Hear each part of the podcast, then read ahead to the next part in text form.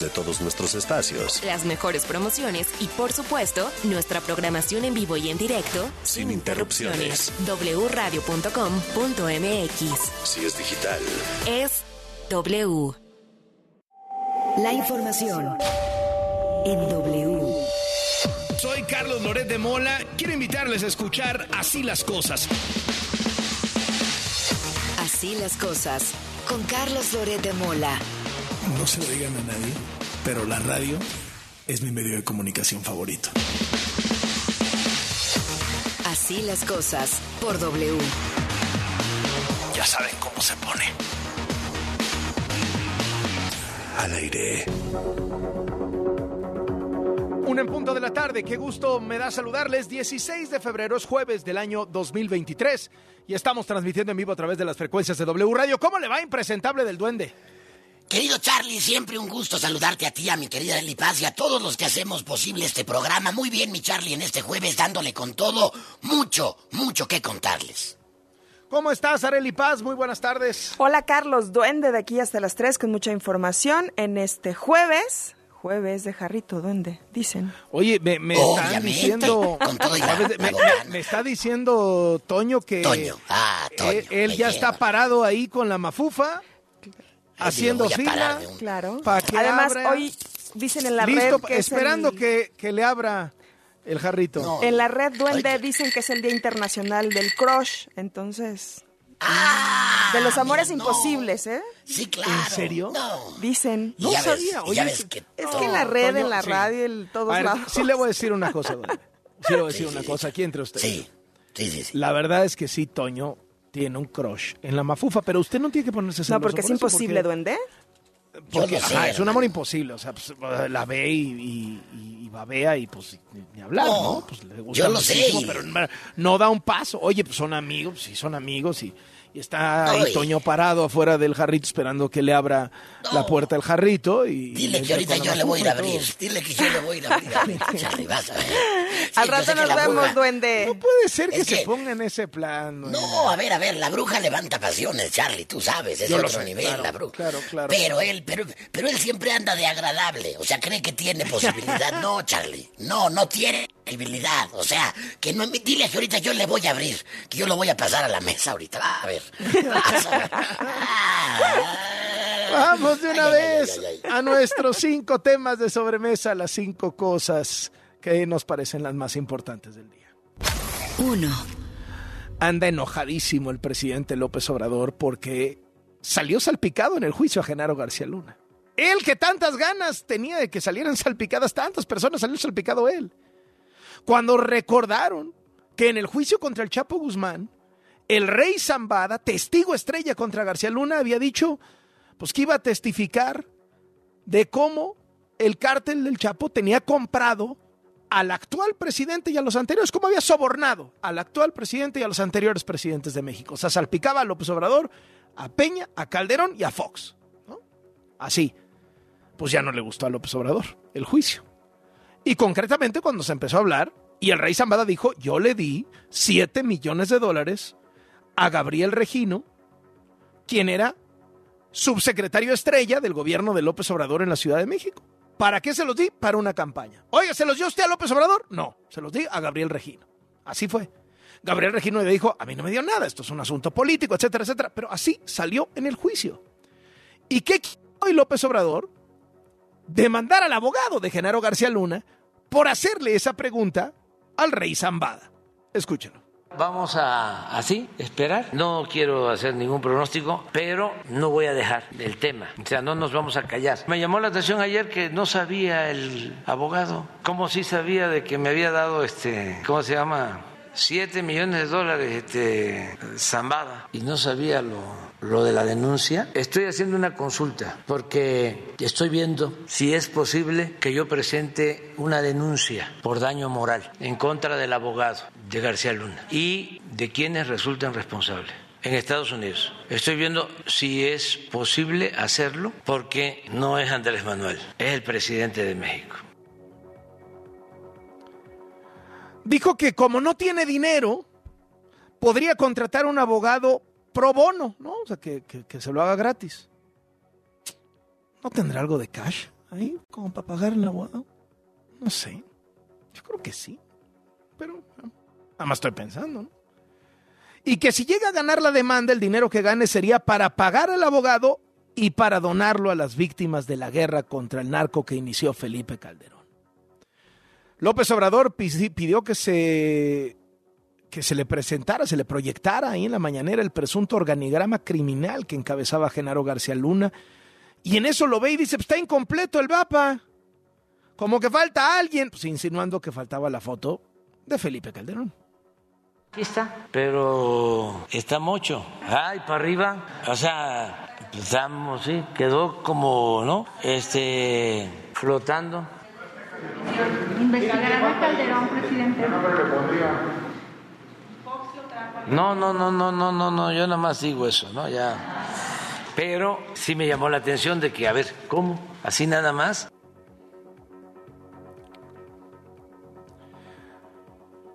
López Obrador dijo que la fiscal de los Estados Unidos dio una muy buena explicación a los jurados sobre la red criminal de García Luna y que solo hay que esperar a que los jurados determinen si es culpable o inocente. Insistió en que el gobierno de México va a seguir buscando que se devuelva el dinero de García Luna, ya que hay una denuncia por fraude en el otorgamiento de contratos. Se pone bueno aquí y se pone bueno allá. Con eso le digo. Voy a hacer contacto hasta Voy a hacer contacto hasta Nueva York con Claudio Ochoa. Él es el enviado especial de Latinus a la cobertura del juicio contra Genaro García Luna. ¿Cómo ha estado el día, Claudio? Qué gusto saludarte. Buenas tardes.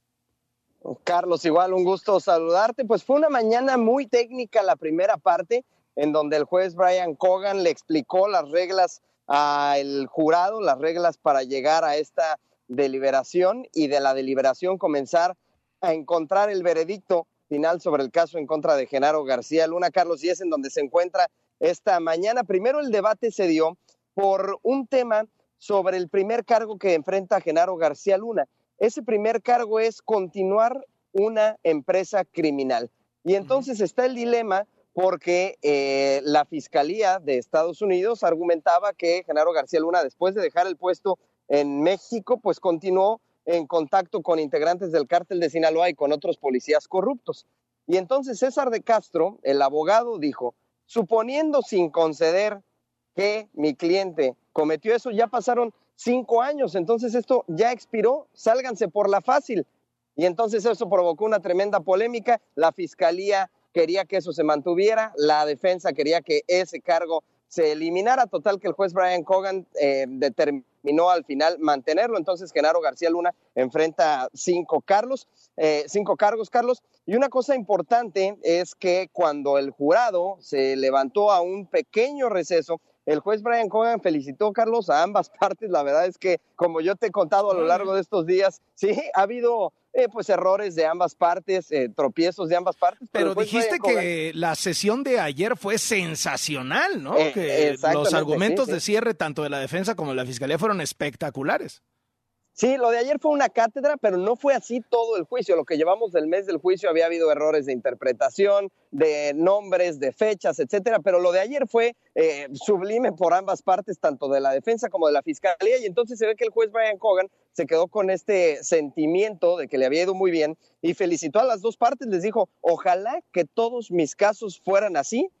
Y se aventó una que nos llamó mucho la atención. Dijo el juez: Es una lástima que las dos partes no puedan ganar porque lo han hecho demasiado bien. Así, así tal cual. Y entonces, Carlos, en el procedimiento, eh, en la sala, como lo hemos contado a lo largo de estos días, pues está el jurado, 18 eh, integrantes, porque 12 son los titulares y 6 son los suplentes. ¿Qué pasó ahora? El juez ya después de haberles explicado todas estas reglas para que se fueran a deliberar, dividió al jurado, sacó a los 12 a una sala, a una encerrona, si me permites el término, y ahí tienen que empezar a deliberar finalmente hablar del juicio entre ellos porque no se les había permitido, igual que tampoco checar redes sociales o internet. Estos dos se tienen que comenzar a deliberar juntos y cuándo vendría una respuesta, nadie lo sabe, Carlos. No está claro si esto podría ser en las próximas horas, que lo sacaran muy rápido, eso luce poco probable, pero no sabemos si vendría una sesión el viernes. Todo el mundo seguimos con esta confusión acá de, ¿va a haber o no va a haber sesión el viernes? El juez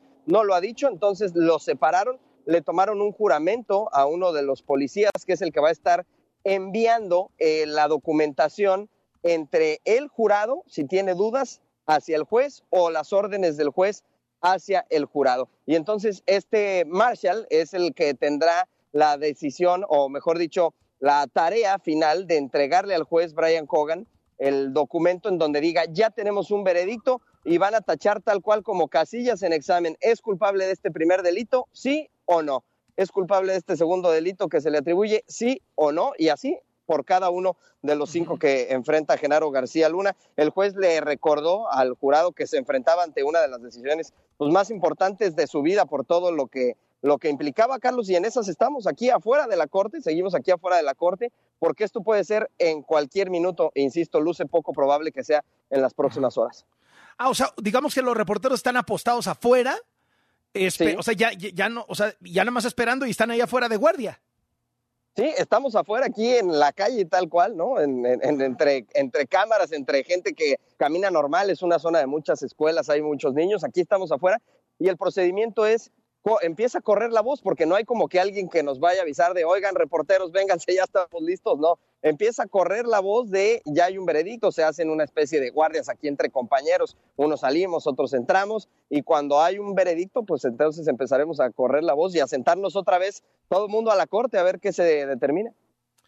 Muchísimas gracias y te mando un abrazo. Otro de vuelta. Claudio Ochoa, enviado especial de Latinos y atento a lo que pase con Genaro García Luna estamos a nada, estamos a nada. Fíjese que el secretario de la Defensa, Luis Crescencio Sandoval, tuvo una reunión privada con diputados en el Campo Marte. Duró más de cinco horas la reunión. Ahí el secretario de la Defensa dijo que nunca estuvo en riesgo la seguridad nacional por el hackeo que sufrió la dependencia de la organización Guacamaya Leaks. Dijo que los datos, digamos, del grupo de hackers Guacamaya, dijo que los datos que se filtraron son comunicaciones, correos y enlaces pero que no tienen el máximo nivel de confidencialidad, sino el siguiente, ¿no? el segundo, ¿no? digamos, peldaño. Eh, la verdad, esto debió haber sido en el Congreso.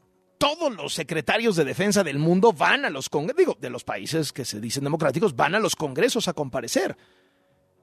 No tienen comparecencias a domicilio. Pero a ver, el secretario de Defensa Nacional Mexicano es inmensamente poderoso económica y políticamente, pues ya tenían los diputados en comparecencia a domicilio. Oiga, señor secretario, disculpe la molestia, ¿no? No, no, no, pues se supone que son los que revisan al Poder Ejecutivo. Pero si algo nos dejó claro Guacamaya, y por eso obviamente el secretario lo quiere minimizar, es que quien manda es el secretario de la Defensa. Lo que le dice a López Obrador en la reunión de las seis de la mañana el ejército es lo que López Obrador repite a las siete en la mañanera. Tal cual. Esa a mí me parece una de las grandes revelaciones de Guacamaya. Vamos al siguiente de sobremesa. Dos. La ministra Yasmín Esquivel Moza, a quien apodan algunos la ministra plagiaria por haber plagiado su tesis, a quienes le, le llaman también la ministra pasante, pues porque no tendría que ser licenciada dado que plagió su tesis, ¿qué cree que hizo? Buscar un amparo en contra de la investigación del Comité de Ética de la UNAM. ¿Y qué cree? Que una jueza llamada Sandra de Jesús Ulliga le dio el amparo, le, o sea, le dio entrada al amparo y le concedió la suspensión. El juzgado quinto de distrito admitió el amparo y con esto el Comité de Ética de la UNAM tendrá que frenar temporalmente la resolución en el caso del plagio a Yasmín Esquivel.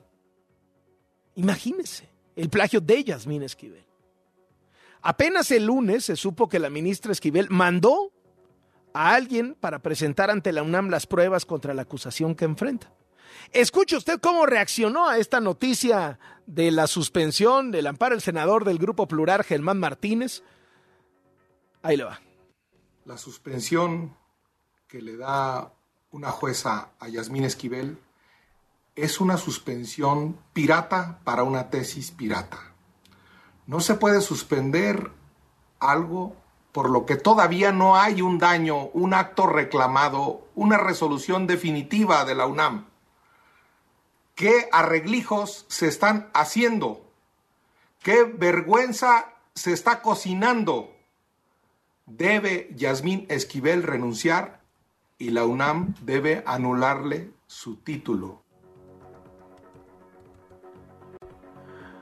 En temas eh, legislativos, la oposición pidió a la Suprema Corte de Justicia que no se deje presionar durante el análisis de las impugnaciones contra el Plan B de López Obrador en materia electoral.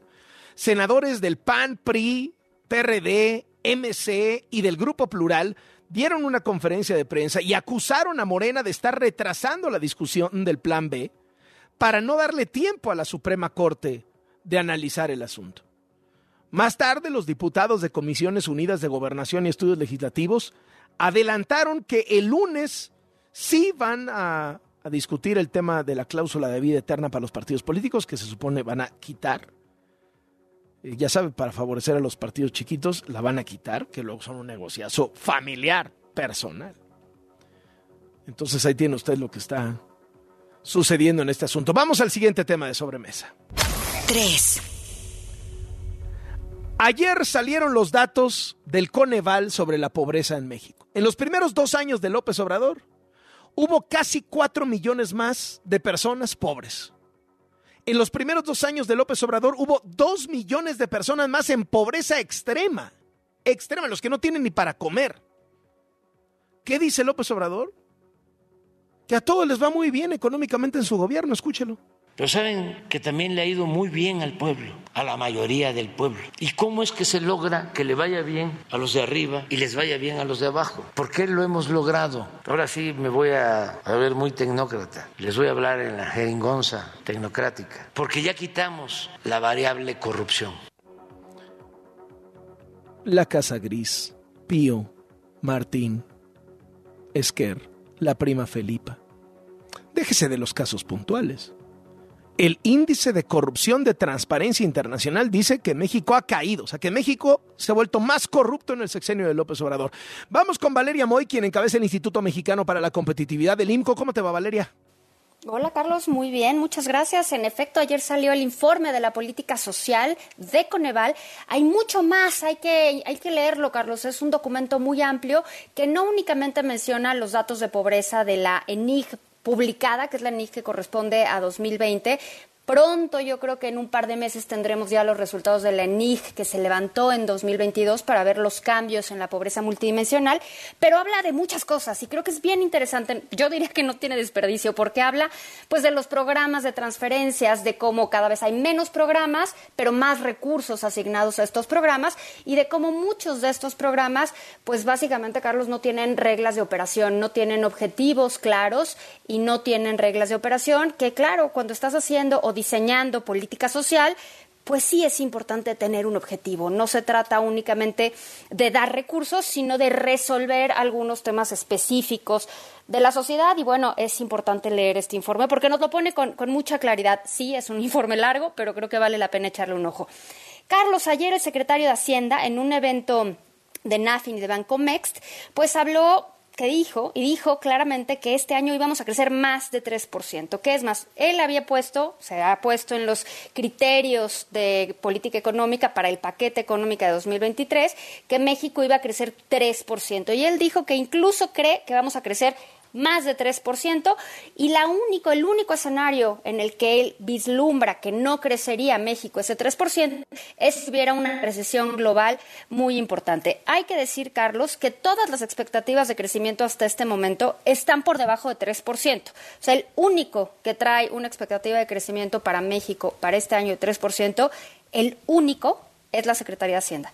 Todos los demás, por ejemplo, Bank of America trae 0.3, BBV trae 0.6, el optimista que es el Fondo Monetario Internacional trae 1.7, Carlos. JP Morgan trae 1.6. Entonces, 3% sí se ve complicado. Yo no creo siempre que tiene siempre tiene que ser optimista el gobierno, pues tiene que vender el camello, pero pero no no no no, no se pase, ¿no? O sea, yo creo que uno tiene que ser lo que es y como secretario de Hacienda no tienes que ser optimista ni pesimista. Tienes que ver los datos con la mayor objetividad posible porque en función de tus datos tienes que calcular ingresos y tienes que calcular gastos. Entonces, esto no se trata de ver el vaso medio lleno o ver el vaso medio... O sea, no es una cosa de opinión, Carlos. Esto eres la Secretaría de Hacienda. Tienes que hacer el cálculo como lo tengas que hacer. Entonces, más que, ay, pues es que Hacienda tiene que ser optimista, tiene que ser pesimista. No, Hacienda tiene que ser responsable. Y en este caso, pues este 3% a mí me parece que es irresponsable, esta sí es opinión, porque pues con este estimado calculas los ingresos. Entonces, bueno, pues si vamos a crecer 3%, entonces nuestros ingresos serán como si el país, si el pastel creciera 3%, cuando no hay ni un solo estimado que indique que México va a crecer esa magnitud. Yo creo que este año México crecerá alrededor del 1, 1,5%, pero de ahí a brincarme al 3, pues sí es el doble, ¿no? Entonces, bueno, creo que, bueno, ayer lo dijo el secretario de Hacienda, así que pues ojalá, ¿no? Ahora sí que ojalá se le haga. Yo lo veo difícil y creo que todo mundo lo ve difícil. Ojalá nos equivocamos todos y sí crezcamos 3%. En otro frente comercial, Carlos, bueno, ya tenemos un frente comercial que es el, bueno, varios, el del maíz que comentábamos esta semana. Pleitos. ¿Ves que los pleitos uno tras otro. Ya viste que sacó México este nuevo decreto que sustituye al anterior, donde dice que la prohibición para importar maíz transgénico, hay que decir que prácticamente todo el maíz, el, todo el maíz amarillo de Estados Unidos, casi todo es transgénico. Transgénico no quiere decir nocivo ni tóxico ni nada, simplemente quiere decir que se usa con semillas genéticamente modificadas entonces que México iba a prohibir la importación de ese maíz, pero solo el que era para consumo humano y que el que era para consumo animal que pues si uno piensa, Carlos, al final del día es consumo humano, ¿no? Porque si se va a ganado, pues Por es vía para indirecta, que te lo comas. Si se va almidón, pues al final del día es para que te lo comas. Si se va harinas, pues al final del día te lo comerás. Entonces, pues se vuelve una cosa muy extraña. Eh, y lo que dijo ya los representantes de los productores de maíz, la Asociación Nacional de Productores de Maíz, eh, su representante llamado Tom Hack, dijo que no, que esto viola el TEMEC, que esto es muy grave, y le solicitan a Estados Unidos, al gobierno norteamericano, que abra un proceso de consultas. El tema que argumentan es que la decisión de México, más allá si México prohíbe la importación para consumo humano o para ganado o para almidones o para lo que tú quieras, es lo que ellos dicen es México no está tomando decisiones basadas en ciencia como está estipulado en el TEMEC. Más allá de que se prohíba un grupo o un grupote de importación, es no, no es el monto, es la decisión en sí que no está basada en ciencia y en ese sentido, pues ahí ya estamos en otra línea para abrir otro proceso de consultas. Y otra cosa que sucedió ayer interesante, te acordarás, Carlos, cuando el presidente Trump dijo y se le ocurrió poner aranceles con motivo de seguridad nacional. Entonces, durante un buen rato le puso aranceles al acero mexicano como pretexto argumentando la seguridad nacional, que ni al caso, pero los puso en ese momento, hace ya unos años. Después esos aranceles se levantaron, justo cuando ya se estaba por firmar el TEMEC, se levantaron, el, el primer ministro canadiense dijo que él no lo iba a firmar a menos que se levantaran los aranceles, se levantaron los aranceles, pero se firmó ahí un pequeño acuerdo y en ese acuerdo lo que dice es que Estados Unidos se reserva el derecho de volver a poner el arancel en caso de que vuelvan a importar demasiado de México. ¿Y qué crees? Pues que ayer ya los productores de acero dijeron, oye, pues ahora sí estamos otra vez comprándole demasiado acero a México, buscaron a sus representantes, a sus senadores, y 14 senadores estadounidenses firmaron una carta dirigida a Gina Raimondo, la secretaria de Comercio, y a Catherine Tai, la representante de la oficina comercial, diciéndole, no, no, no vamos a permitir esto, en una de esas vamos a volver a poner aranceles, porque este acuerdo que se firmó en 2019, pues lo que decimos es que se va, se, se pueden volver a poner aranceles si México nos empieza a vender de más. Entonces ahí estamos abriendo otro huequito. Pero ese sí, ahora sí que nosotros ni la debemos ni la tememos. ¿eh? Aquí no hicimos nada más que ser eficientes en la producción de acero y venderles acero a Estados Unidos. Entonces vamos a ver en qué deriva esto. Y la última nota que ha acaparado pues muchos encabezados, Carlos, es que FEMSA se va a deshacer de su participación en Heineken, no esta Sí. cerveza que pues todo el mundo conoce. FEMSA hoy por hoy No, pues, tiene porque- casi el 15%. Porque es cervecera desde el siglo XIX, Bueno, ¿no? desde siempre, ¿no? Desde siempre.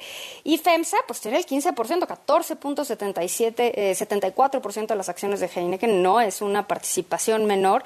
Y pues FEMSA ya anunció que ya se va a deshacer de las acciones porque se quiere enfocar en otros negocios. Dejó muy claro en su comunicado que es una nueva estrategia comercial, no hay ningún otro tipo de razón, y que se va a enfocar en otros negocios, en particular Oxo, que tiene más de, es impresionante el crecimiento de Oxo, 21 mil tiendas, 21 mil tiendas Oxo en cinco países, es impresionante.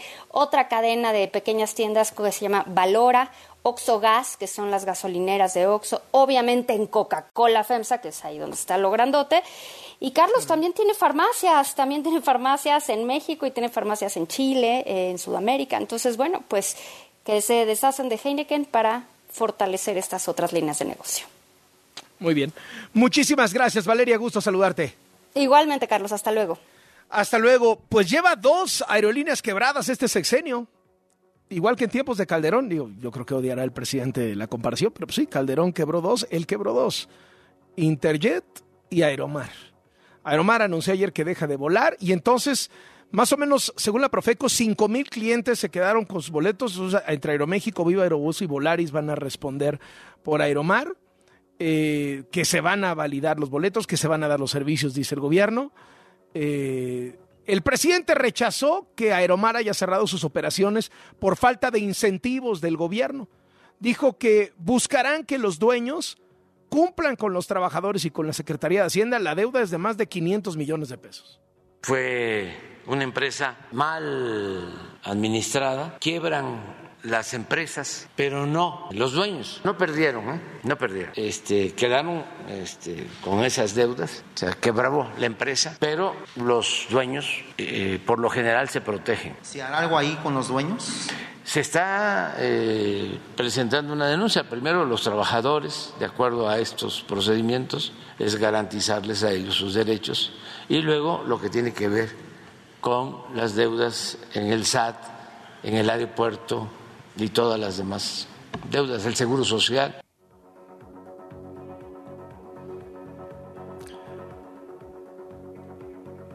Una de la tarde con 26 minutos vamos al siguiente tema de sobremesa. 4. Un cónsul de Nicaragua, de la dictadura de Nicaragua, recibiendo 130 contratos por 3 mil millones de pesos del gobierno de López Obrador? ¿Un cónsul honorario de la dictadura de Nicaragua vuelto súbitamente contratista multimillonario de la 4T? Pues sí, tal cual. Eso fue lo que revelamos ayer en ayer en la noche en Latinus, un reportaje de Tania Rosas. El cónsul es el cónsul honorario de Nicaragua en Coahuila y Nuevo León.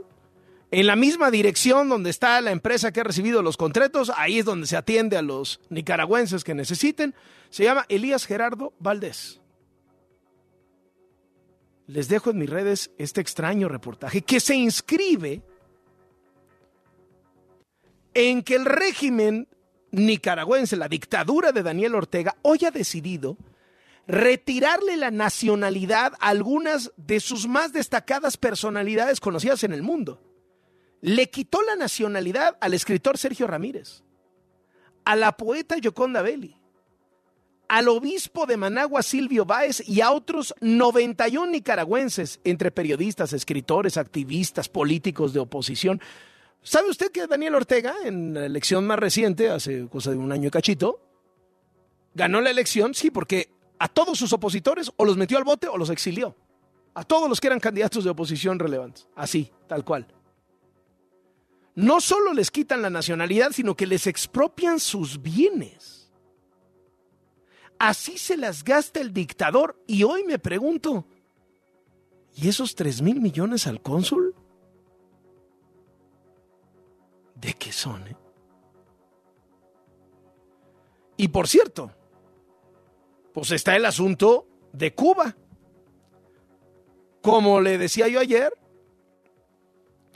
el dictador cubano aterrizó en México con una sonrisa y despegó con dos mil millones de pesos en contratos en la bolsa y hasta la orden del águila azteca en el pecho. Medicinas, doctores y hasta un pedazo del negocio del tren Maya le va a comprar México a Cuba el balasto, que es la grava que sirve para estabilizar todas las vías del tren. Eh, Es la grava que se usa para los rieles. Hoy habló de eso el presidente López Obrador, escuchan. ¿Cómo traen la roca grande? Y de esa roca solo van a extraer el 30% de balasto, ¿sí? Entonces, ¿cómo van a pagar por toda la roca, ¿sí? Si solo sacas el 30% del balasto. Luego entonces estás pagando un sobreprecio. Por eso pregunto. Eh, pero eso sí. Pues resulta que el acuerdo es que el balasto va a costar lo mismo que cuesta en México y que el resto, la otra piedra, que no es balasto, se va a vender la van a vender quienes están trasladando todas estas eh, rocas como grava o su producto. Vale. ¿Está claro? No más una cosa. Esto no es una empresa privada de Cuba con la que se esté haciendo el contrato. No, no, no. ¿Quién es dueña del balasto cubano? La dictadura. Esto es hincharle los bolsillos de dinero a la dictadura, como lo de los doctores. Hombre, si esos 800 millones de pesos se fueran a las familias de los pobres doctores, bueno. No, a las familias de los doctores les tocan 20 dólares al mes. Y vivan con eso. Y sufran la escasez. La dictadura cubana se queda con los 700 millones de pesos. Van 550 y serán otros 100 más. 650. López Obrador se ha vuelto el financiador estrella de las dictaduras. Por cierto, la nueva presidenta de Perú, la que está en disputa, está muy enojada con López Obrador. Primero porque López Obrador está a favor de su antecesor, Pedro Castillo, que quería dar golpe de Estado y entonces cayó. Y López Obrador quiere que regrese al poder el golpista. Y ella, él dice que la golpista es Boluarte. En cualquier caso, pues hay una cosa que se llama la Alianza del Pacífico, que es una es estas cumbres de países y demás. Pues se van rotando la presidencia. La presidencia la tenía México, la tiene México, y se la tendría que haber dado ya desde hace un par de meses a Perú, pues le tocaba.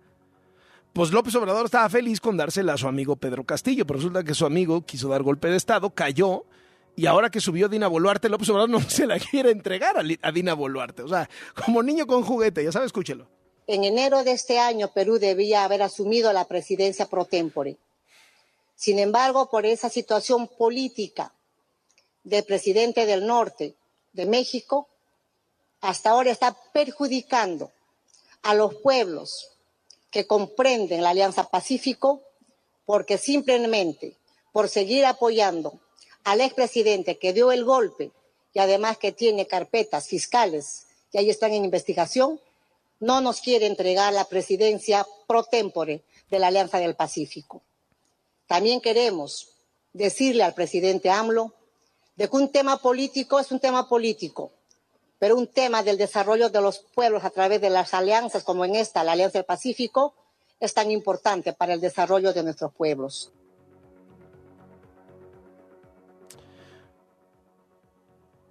Vamos al siguiente de sobremesa. 5.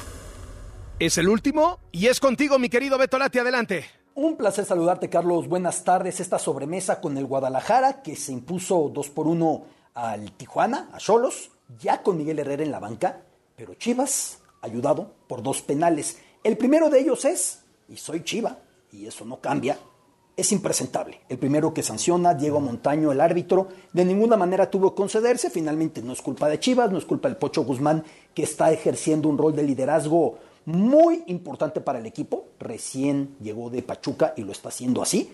Y lo convierte en gol Víctor Guzmán, el Pocho. Hacia el final del partido, otro penal. Y a penales, el Guadalajara se impone 2 por 1 a Cholos de Miguel Herrera. La realidad es que las redes ardiendo con el término chivar, con el término que los árbitros apoyan a Chivas. El primer penal me parece que no se puede conceder. Y si tienes videoarbitraje y tienes elementos, no, no se puede conceder. Y el Guadalajara tiene que seguir trabajando porque sigue con el mismo problema.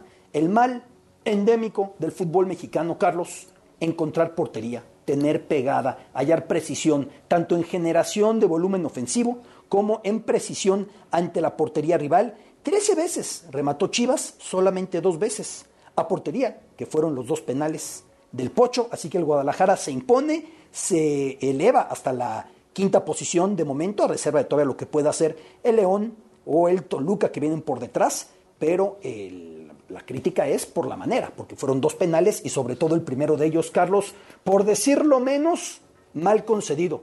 Por decirlo menos, porque podríamos decir mucho más. El Guadalajara gana dos por uno, pero las dudas ahí siguen y las quejas respecto al arbitraje también. Carlos, ahora continuamos. Venga, muchas gracias, mi querido Betolati. Una de la tarde con 34 minutos. Ahí están los cinco de sobremesa. Volvemos con todo. Síguenos en Facebook. Loret Carlos, W Radio, MX. Así las cosas. W. Escuchas W Radio. Do. W.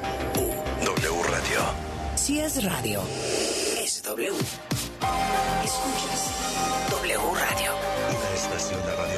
W Radio. Do. Si es radio. Es W.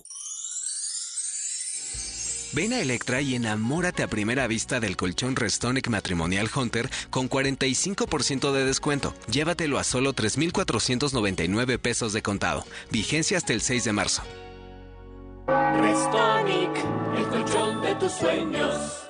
Renueva tu estilo en los 15 días para él de Liverpool. Aprovecha con hasta 15% en monedero electrónico y hasta 9 meses sin intereses en ropa para hombre de las mejores marcas. Te esperamos del 10 al 26 de febrero de 2023. Consulta restricciones, ciento informativo para meses sin intereses. En todo lugar y en todo momento, Liverpool es parte de mi vida. Asiste a Residuos Expo, el evento líder especializado en la gestión de residuos. 7, 8 y 9 de marzo en Centro City Banamex, Ciudad de México. El punto de encuentro de la industria que presenta la innovación, tecnologías, maquinaria, soluciones y conferencias para el correcto manejo de los residuos. Regístrate en línea para asistir sin costo en www.residuosexpo.com. Yo soy de esa generación que entró a trabajar en 2012, cuando el último gobierno neoliberal legalizó que grupos empresariales subcontrataran gente.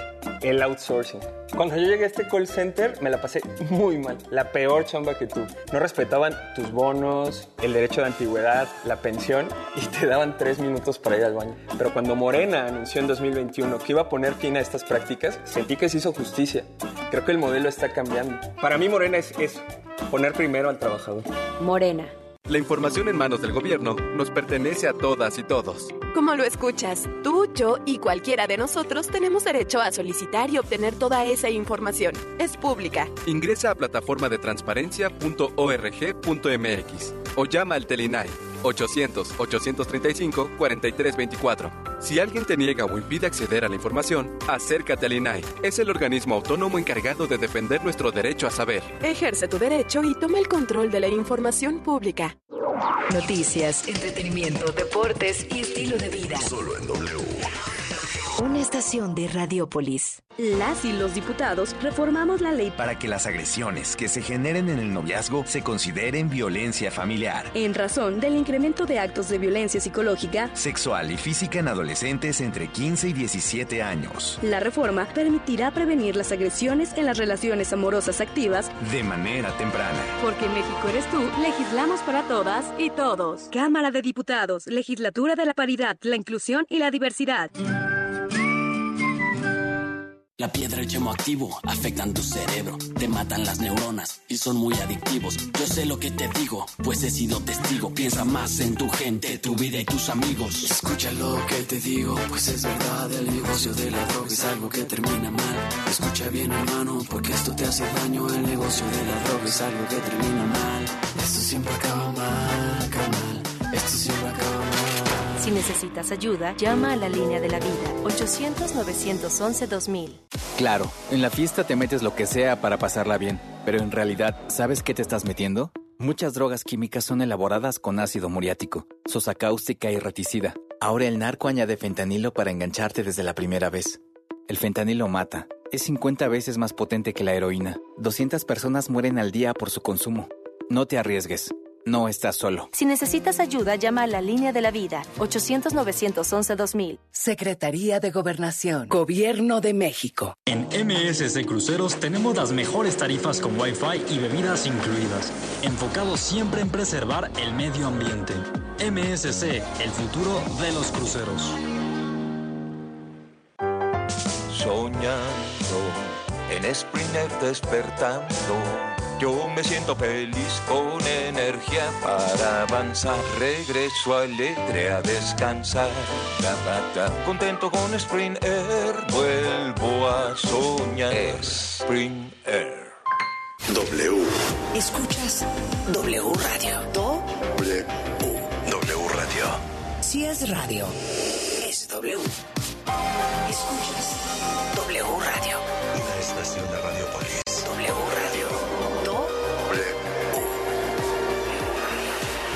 Si es radio. Es W. Así las cosas. Con Carlos Loret de Mola. Síguenos en Instagram. Carlos Loret y W Radio-MX.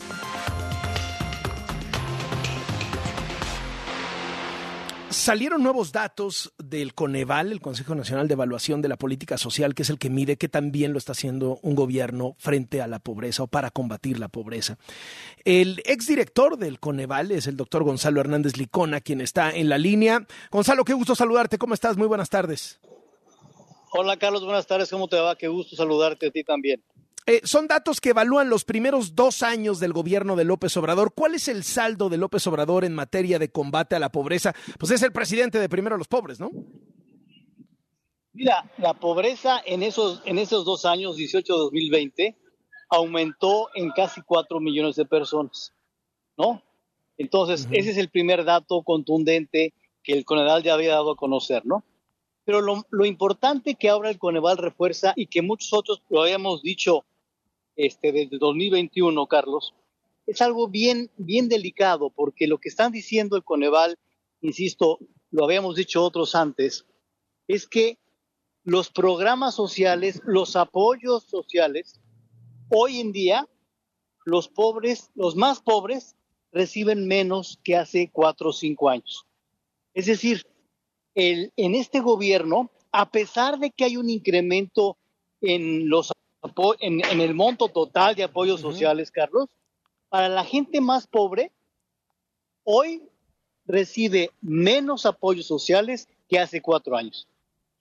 ¿no? ¿Y, decir, ¿y dónde se está quedando el, esa lana, Gonzalo? Mira, mira, la lana se, se, ha, se, ha, repartido más hacia arriba, ¿no? Por ejemplo, eh, el programa de adultos mayores, Carlos, lo está recibiendo mucha gente aunque tenga, aunque tenga dinero. Es un apoyo que se dice universal. El problema de hacer apoyos universales, que digo, no estaría mal, es que descuidas la focalización hacia los más pobres. Entonces, por ejemplo, mientras que tú expandes el programa de adultos mayores para que lo reciba gente incluso con, con más dinero, quitaste, este gobierno quitó el programa Prospera Oportunidades, que era el programa que con más claridad le hacía llegar dinero a los más pobres. No es que fuera perfecto, Carlos, pero era el programa que más dinero le entregaba a los más pobres y lo, lo desaparecieron por razones ideológicas seguramente. Y la sustitución que hicieron por las becas Benito Juárez han hecho darle menos dinero a los más pobres, eh, a pesar del incremento en los apoyos sociales en su conjunto. Eh, ahora, eh, hablan de dos millones de personas más en pobreza extrema. ¿Cuál es la diferencia entre, o sea, estos dos son dentro de los cuatro? ¿O cuál es la diferencia entre Exacto. esos cuatro y esos dos? Exacto. O sea, la, la gente en pobreza extrema, Carlos, es la población que tiene un ingreso muy bajo, tiene tres o más carencias de salud, de seguridad social, de acceso a la, alimentación, tiene tres o más. Entonces, esa es la que más sufre severamente la pobreza, tanto en ingreso como en falta de acceso a derechos sociales, en carencias. Entonces, esa población que más sufre la pobreza aumentó en esos dos años y en su conjunto la pobreza amplia, que es quien, quien sufre solamente una carencia al, me, al menos, esa población sub, subió en cuatro casi cuatro millones. Entonces, hay un balance en esos dos años, Carlos, muy desfavorable para este gobierno, un gobierno en el cual eh, la bandera principal habían sido los pobres. Sí hay programas sociales, pero al mismo tiempo la pobreza sube y hay, ojo con esto, mucho menos apoyos a la población más pobre del país. Lo cual es grave cuando dices primero los pobres, ¿no? Claro, claro, claro. O sea, y estás desperdiciando el dinero a todas luces, ¿no? Mira, eh, es una discusión de que si hay programas que tienen que ser universales. Ciertamente, si no tienes la capacidad, Carlos, de poder, de, de tener el dinero suficiente y hacerlo llegar a los más pobres, pues sí sería eh, un exceso, digamos, darle lana a gente que no lo, hubiera necesitado, ¿no? Eh, es decir, si no haces el esfuerzo de llegar a los más pobres, eh, es muy difícil tener justicia social. oye, Gonzalo, en este marco no es nada que no se le haya dicho al presidente, ¿no? O sea, a mí lo que me llama la atención porque también dicen, parte de esto tiene que ver con la pandemia, sí, claro, pero es que todos los gobiernos del mundo le dieron dinero a la gente con la pandemia, pero además se le advirtió a López Obrador que esa manera en que estaba reestructurando, según en los programas sociales, iba a ser un fracaso, ¿no? Mira, no sabes, no sabes cuánto, cuántas veces lo comentamos en la transición, cuántas veces lo dijimos al inicio del gobierno, cuántas eh, notas, advertencias de decir, oigan, está muy bien mejorar lo que se hace, siempre se puede mejorar lo que se hace en la política social. Nada más, ojo con dos cosas. Uno, el programa Oportunidades Prospera sí le llega a la gente más pobre, es el programa que más le llega a la gente más pobre. Entonces, ojo con ese programa. Y dos, el Seguro Popular, con sus retos, Carlos, era un esquema en que también le hacía llegar el servicio de salud a la población eh, con más carencias que no tenía seguridad social. Esas dos advertencias se hicieron muy claramente. Bueno, hoy en día el programa Oportunidades no existe y con lo cual eh, el resultado es que las personas más pobres reciben menos apoyos que hace cuatro años. Y dos, sin el seguro popular, la carencia por acceso a los servicios de salud aumentó en 15 millones de personas. O sea, quitaste el seguro popular, lo sustituiste por nada, porque el INSABI es nada. Sí, sí, sí. Y lo que pasó en dos años es que la carencia por acceso a servicios de salud subió, aumentó en 15 millones de personas. Gonzalo Hernández Licona, exdirector de Coneval, gracias por esos minutos y estas explicaciones para W Radio. Muy buenas tardes. Te mando un abrazo, Carlos. Igualmente, hasta luego. Una de la tarde con 47 minutos.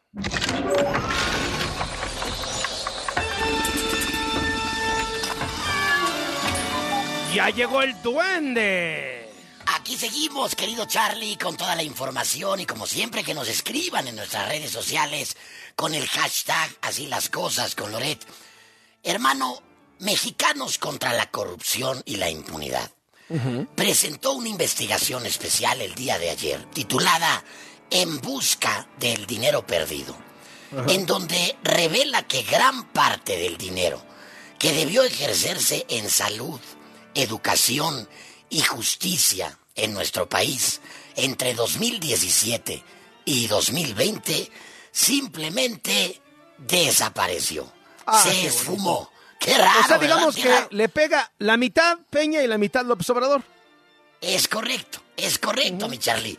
Pero lo delicado del asunto es que la Auditoría Superior de la Federación no ha trabajado para encontrar este dinero. Ni siquiera se ha preocupado de saber en dónde quedaron tantos miles Oye, de vi, vi de duende que decían que la Auditoría Superior de la Federación del anterior auditor de Portal recuperaba mucho más dinero que el del actual, que siempre ha estado bajo sospecha de ser comparsa del gobierno. Es correcto, es correcto, mi Charlie. Mira, nada más una, una cifra, una cifra para, para este contraste del que hablas. Échela, échela, De- don, de- échela. De 2000 a 2016, 16 años, las irregularidades acumularon 942 mil millones de pesos, de los cuales se aclaró el destino de 500 mil millones de pesos, poco más de la mitad. Pero esta no es la realidad que tenemos en estos años, de 2017 a 2020. A ver, Charlie, vamos a poner el contexto. Se supone que la Auditoría Superior de la Federación es la encargada de vigilar que los recursos públicos federales se utilicen correctamente. Pero en estos primeros cuatro años fiscalizados a David Colmenares han existido irregularidades multimillonarias. Las anomalías en estos años, de 2017 a 2020, sumaron 454 mil millones de pesos que fueron, pues, mal ejercidos por dependencias e instituciones públicas y de este monto solo se han recuperado o devuelto 75 mil millones de pesos. O sea, quedan volando casi 380 mil millones de pesos que siguen eh, pendientes de, de justificar. Mexicanos contra la corrupción pidió revisar las anomalías en el dinero federal entregado a las cinco entidades que más desfalco tienen, Chiapas, Jalisco, Morelos, Tabasco y Tamaulipas. Pero la Auditoría Superior negó la entrega de esta información requerida por mexicanos contra la corrupción y se limitó a decir lo que quieran ustedes investigar. Está ahí en los datos que informamos y publicamos en nuestra plataforma. Caray, hermano, ¿por qué? ¿Por qué se te dará todo esto? ¿Por qué cuando dices, oye, a ver, una solicitud de información, queremos ver por qué hay tanto dinero? No, no, no. Lo que está en la plataforma es lo que hay. Y si les gusta bien, si no, gracias. Algo también que hay que señalar es que a través de estas solicitudes de aclaración, la auditoría se supone que permite que la institución fiscalizada pues pueda explicar el destino de este dinero perdido. O sea, ¿saben qué? Eso lo ocupamos en tal, o eso se fue a tal, o estos recursos se destinaron a tal. Pero la realidad es que no dejó la auditoría que se, que se diera esta solicitud de información. ¿Qué cosa? Y meramente a lo que hay en el portal. Es muy, ¿Qué, muy, muy qué interesante. radiografía, ¿eh? ¿Qué radiografía? Porque ya se sospechaba, pero ahí están los numeritos, ahí están los datos. Sí. Sí, sí, sí. Ahí está. Las primeras cuatro cuentas públicas de Colmenares de 2017 a 2020 se han recuperado para que me entienda la gente, Charlie, de cada 100 pesos que no saben a dónde se fue, solamente se recuperan 17 pesos. Échenle a 454 mil millones. Qué Toma, bonito, tomate. duende, Pues qué es que, hermano, sabemos que la trapacería y el trinquete es lo de esta administración. Oiga, no duende, sé que tiene otra, pero aguante, me meto un corte y me la platica al ratito. Claro que sí, mi Charlie, claro que sí. No regrese todavía a las cloacas. No regrese. No. re- quédese por aquí. Volvemos tras la pausa. Navega con nosotros en www.carlosloret.com. y wradio.com.mx.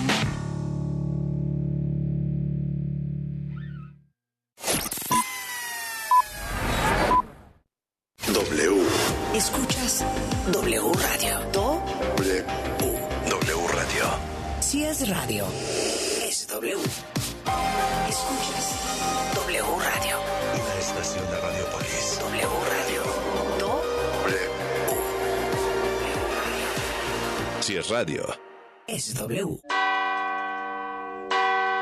Ven a Electra y dile que sí al mejor descanso con el colchón Restonic matrimonial Comfort Pedic con 50% de descuento. Sí, llévatelo a solo 3,899 pesos de contado. Vigencia hasta el 6 de marzo.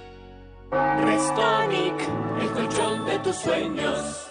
En Soriana sabemos lo que te gusta. Compra uno y lleve el segundo al 50% de descuento en todos los pañales Huggies All Around, Smiles y Bio Baby. Y leche al pura y Santa Clara de un litro UHT, 18.50 con 75 puntos. Soriana, la de todos los mexicanos. A febrero 20, aplican restricciones. ¿Aún no tienes quien te entregue Yakult hasta la puerta de tu casa? No te preocupes. Ahora puedes pedir Yakult en línea. Pon en tu navegador pedido Yakult y arma tu paquete sin costo de envío. El Lactobacillus casei shirota te puede ayudar a mejorar el movimiento de tus intestinos y fortalecer tu sistema inmunológico. Yakult, contigo a donde quiera que vayas. Aplica en Estado y Ciudad de México. Come sano. La celebración oficial de Juan Gabriel. Un homenaje a la música de Juan Gabriel. Me nace del corazón decirle que usted es mi vida. Exitosa temporada. Disculpe que se lo diga. Teatro San Rafael. Adquiere tus boletos en el sistema Ticketmaster. Boletos desde 500 pesos. Y mantente pendiente de la programación en vivo de W Radio, la celebración oficial de Juan Gabriel. Un homenaje a la música de Juan Gabriel. W Radio invita. Teniendo en cuenta la difícil situación que estamos pasando, le sugerimos pensar en cosas bonitas, la bondad, la verdad, la justicia y sobre todo en la ayuda a los demás, por lo que les recomendamos volver a ver la serie Mi vida es lucha, sobre la vida de Víctor González, Doctor Simi, nominado al Premio Nobel de la Paz 2022, que pueden ver en redes poniendo la frase Mi vida es lucha. Noticias, análisis, información de última hora, deportes, especialistas, música, sociedad, estilo de vida y entretenimiento. Solo en W. Solo en W. Una estación de Radiopolis. Que no se te pase pagar impuestos. Págalos de una vez en cualquiera de las miles de practicajas de BBVA. Es muy fácil y seguro. BBVA, creando oportunidades. En la jornada 8 del Clausura 2023, Querétaro recibe a Mazatlán. Domingo 18 de febrero, 5 de la tarde. En W Radio, wradio.com.mx y nuestra aplicación. En W, somos la voz de la Liga MX. El programa de cine de W Radio. En la premiere en Hollywood de Tu casa o la mía, Ashton Kutcher nos habló de las virtudes de las comedias románticas. Creo que este es el tipo de películas que la gente ama. Todos tenemos que tomarnos un descanso del mundo a veces. Y eso es exactamente lo que nos da una comedia romántica. There's so much depressing news. There's so much like happening in the world that you can go to bed every night and like just count all the things that are wrong. Hay tantas noticias deprimentes y cosas que suceden en el mundo que te puedes ir a la cama contando las cosas que están mal. Rom-coms have a tendency to make you count the things that are right. Las comedias románticas te ponen a contar las cosas que están bien. Película W. Con Gaby K. Y Leo Luna. Viernes, 8 de la noche. Sábado, 2 de la tarde. El programa de cine de W Radio. De Película W. Tamarindo, la marca mexicana de muebles y decoración, tiene para ti miles de productos con entrega inmediata. Visítanos en tienda y recibe 500 pesos de descuento en compras mayores a 5000 usando el código México. Vive la experiencia Tamarindo y diseña como a ti te gusta. En Chedraui por ti cuesta menos. 30% de descuento en whiskies Johnny Walker, Buchanan's y Black and White. Y tres meses sin intereses pagando con tarjetas de crédito Citibanamex. Solo 16 de febrero.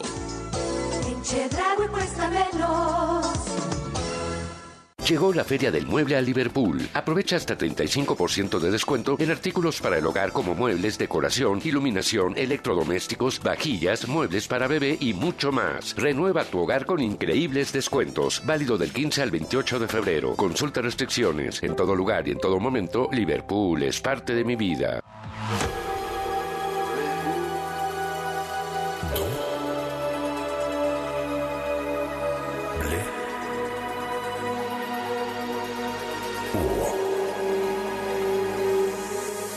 W Radio 96.9. Lalpan 3000, Colonia Espartaco, Coyoacán. Ciudad de México. Así las cosas. Con Carlos Loret de Mola. Twitter, arroba Carlos Loret. Y arroba W Radio México.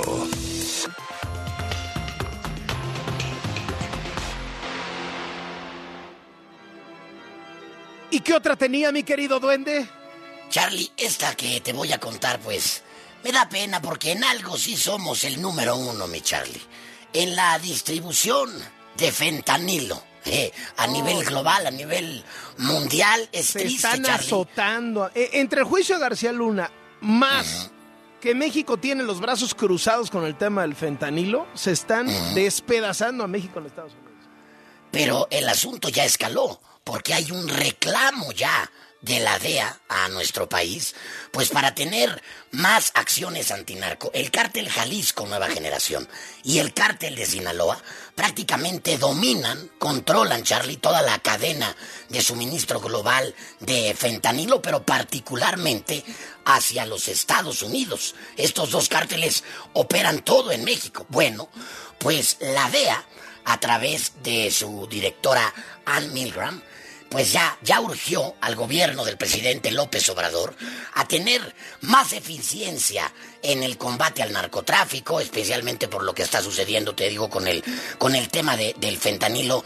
Y el reclamo es fuerte porque dice, a ver, no hay intercambio de información, esto dice la directora de la DEA. No estamos recibiendo información